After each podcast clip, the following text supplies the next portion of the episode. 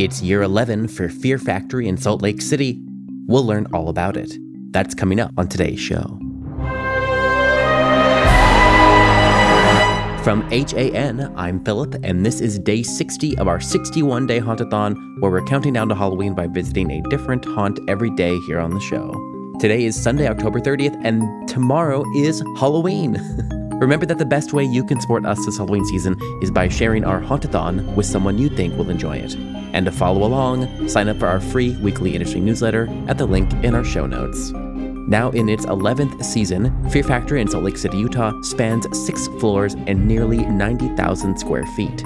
And just a note if you're worried about missing the show this year because it's nearly Halloween, Fear Factory will open for Blackout Nights November 4th and 5th. Okay, today we'll speak with two of the owners about the show and get insight into what it takes to operate. Let's begin with an overview of Fear Factory from Spencer. Hi, my name is Spencer Terry. I'm the general manager and equity owner at Fear Factory Haunted House here in Salt Lake City, Utah. For folks who haven't been here before, it's an amazing place. It's we're a downtown facility. It's an old industrial park. This is old factory, six stories high, six buildings. We've got two underground passages underneath us. It's just it's a really really huge facility but it's also live actors, about 120 live actors every single night and over 100 animatronics. It's just a lot of fun. It's almost 90,000 square feet of space. On average, uh, customers are going to spend about 45 minutes on property, plus or minus. Um, at least through the main haunted house, up and down the stairs, go through everything. When customers walk on property, there's this really great long stretch of kind of like midway space. We've got some vendors that are there. We have food trucks that are there. We have these really fun selfie stations where people can come and take pictures and use our hashtag, which is great marketing. From there, they come in into where we actually have our graveyard. This is where we hold about 4,000 people. And the graveyard is literally, some people call it the raveyard because it's a lot of fun. There's huge concert series, speaker systems. There's a lot of actors and just fun things that are happening here. They get their photos taken, which are free, something that we don't charge anything for and they get to go through this really beautiful, amazing facility with all of our actors. And then on the exit side, we have merchandise, which we specifically and exclusively run. And they go home happy, and hopefully they'll get on our website and buy something else. Talk to me about what you have planned for this year. What, what's exciting about year 11? Our 10 year celebration, what happened is a lot of people came back who have not been here for four, five, or six years. Yeah. They said, Oh, it's a 10 year anniversary. Let's check it out, see how it went we blew them away. And so we're already seeing this really great uptick on sales, which is fantastic because people are coming back. And I think a lot of people have realized that we're very serious about the game that we play, the profession that we have, and how we welcome customers here. And we want them to not only have a good experience, but we want to have such a great experience that they're going to go home, they're going to talk to people, and they're going to come back again. That's the goal.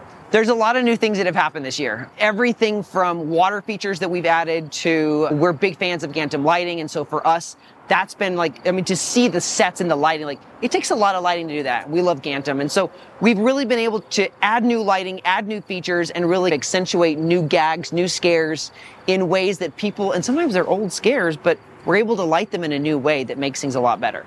We're adding um, actormatronics, we're adding obviously new costumes and characters, new scares, new areas, new zones. We have a very exciting area that we've kind of rerouted that's in an outdoor space, but it feels very indoor. Yep. And that entire area is layer upon layer. And so customers see other customers through a path four or five times. And that's something that people are just absolutely loving. And we're excited to be able to do more of those later on. One of the cool parts about having such big space is that we're able to just pack in the scares. Folks have a lot of fun here, whether it's this main, our kind of midway area, we've got creatures up and down that space. It's very low lit on purpose we want to maximize the scare. So a lot of people have fun just even, not even before they come into the haunted house. That's just on the outside. We've added a new feature this year where we have a small tip area. That's been pretty cool for folks to see. They're really loving that. Yeah. Our catwalk is something that's traditional because it's six stories high.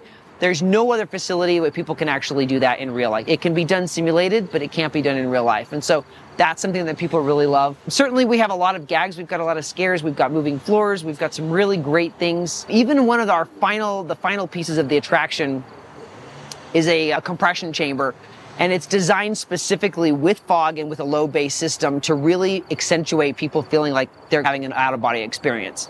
And we use that to help them transition back into the reality. So there's a lot of different things people love, lots of components to it. We're happy they love it.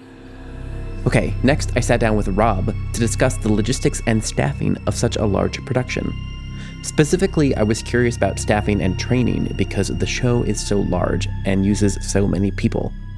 Rob Dunfield, and I am the co owner of Fear Factory Salt Lake City.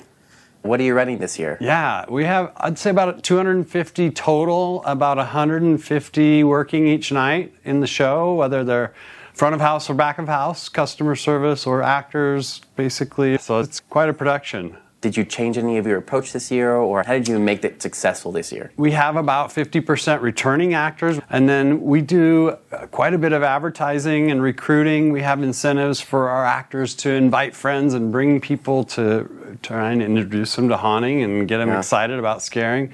But we also did some pretty aggressive incentivizing by pay raises as well as okay. incentives and bonuses and things if they last throughout the whole season. And we think that's been successful for us. Can you give a percentage of the raise that you had to do? Some of them make about 50% of what their actual dollar pay rate is as a bonus okay. on top per hour. How have the referrals worked? Has that been a good incentive program for you? It, it, has, yeah. A lot of our actors are really enthusiastic and love what they do. So yeah. they go out and tell their friends, and a lot of them come and see how much fun it is, and pretty soon they want to be a part. Yeah. That's a big draw. I think a lot of our new people are friends and family of people who have been here. So every year. Even if people are referring people, you're having to take someone who's maybe never scared before and turn them into a scare actor in a brief amount of time and then you have a lot of throughput to get through. So what is that? Yeah. We do some pretty intense training right pre-season month before a good amount of rehearsals and all the new people brought in and trained on safety and on their scaring and character development and all the fun stuff. They get fitted for their costumes and they get really excited. About two to three weeks ahead of the show time is when they're all getting their costumes and everything set up. By that time, they're pretty engaged and excited for the season, so it's a fun process. And you all have a year round team as well that helps maintain all of the we, bookkeeping records and all that? We do. So we have approximately 10 year-round staff members that are working throughout the off season. And then one of the one things that we have created here at Fear Factory is an in-house internship for our makeup and special effects team. So there aren't a lot of professional makeup artists in town, and there weren't a lot of people that knew how to do that stuff. So we actually took upon ourselves to create a team of people that can teach it and then now we have an excessive abundance of makeup artists on our team, and we actually have a lot of makeup artists that have done our internship that have gone out to other haunted houses in the valley or in the state and done other productions and plays and things like that. So we think that it's really helping raise the bar of the whole haunt community and not just Fear Factory. Now let's catch back up with Spencer, where I asked for his insight on this haunt season. Sales are up. We didn't really know with inflation if it was going to plateau. Yeah.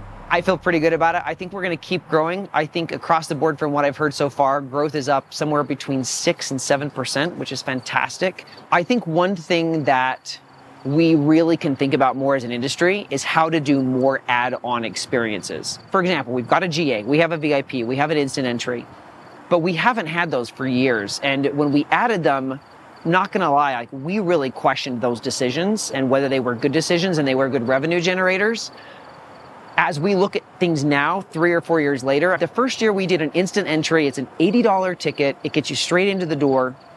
We sold 12 of them. Now we're selling 800.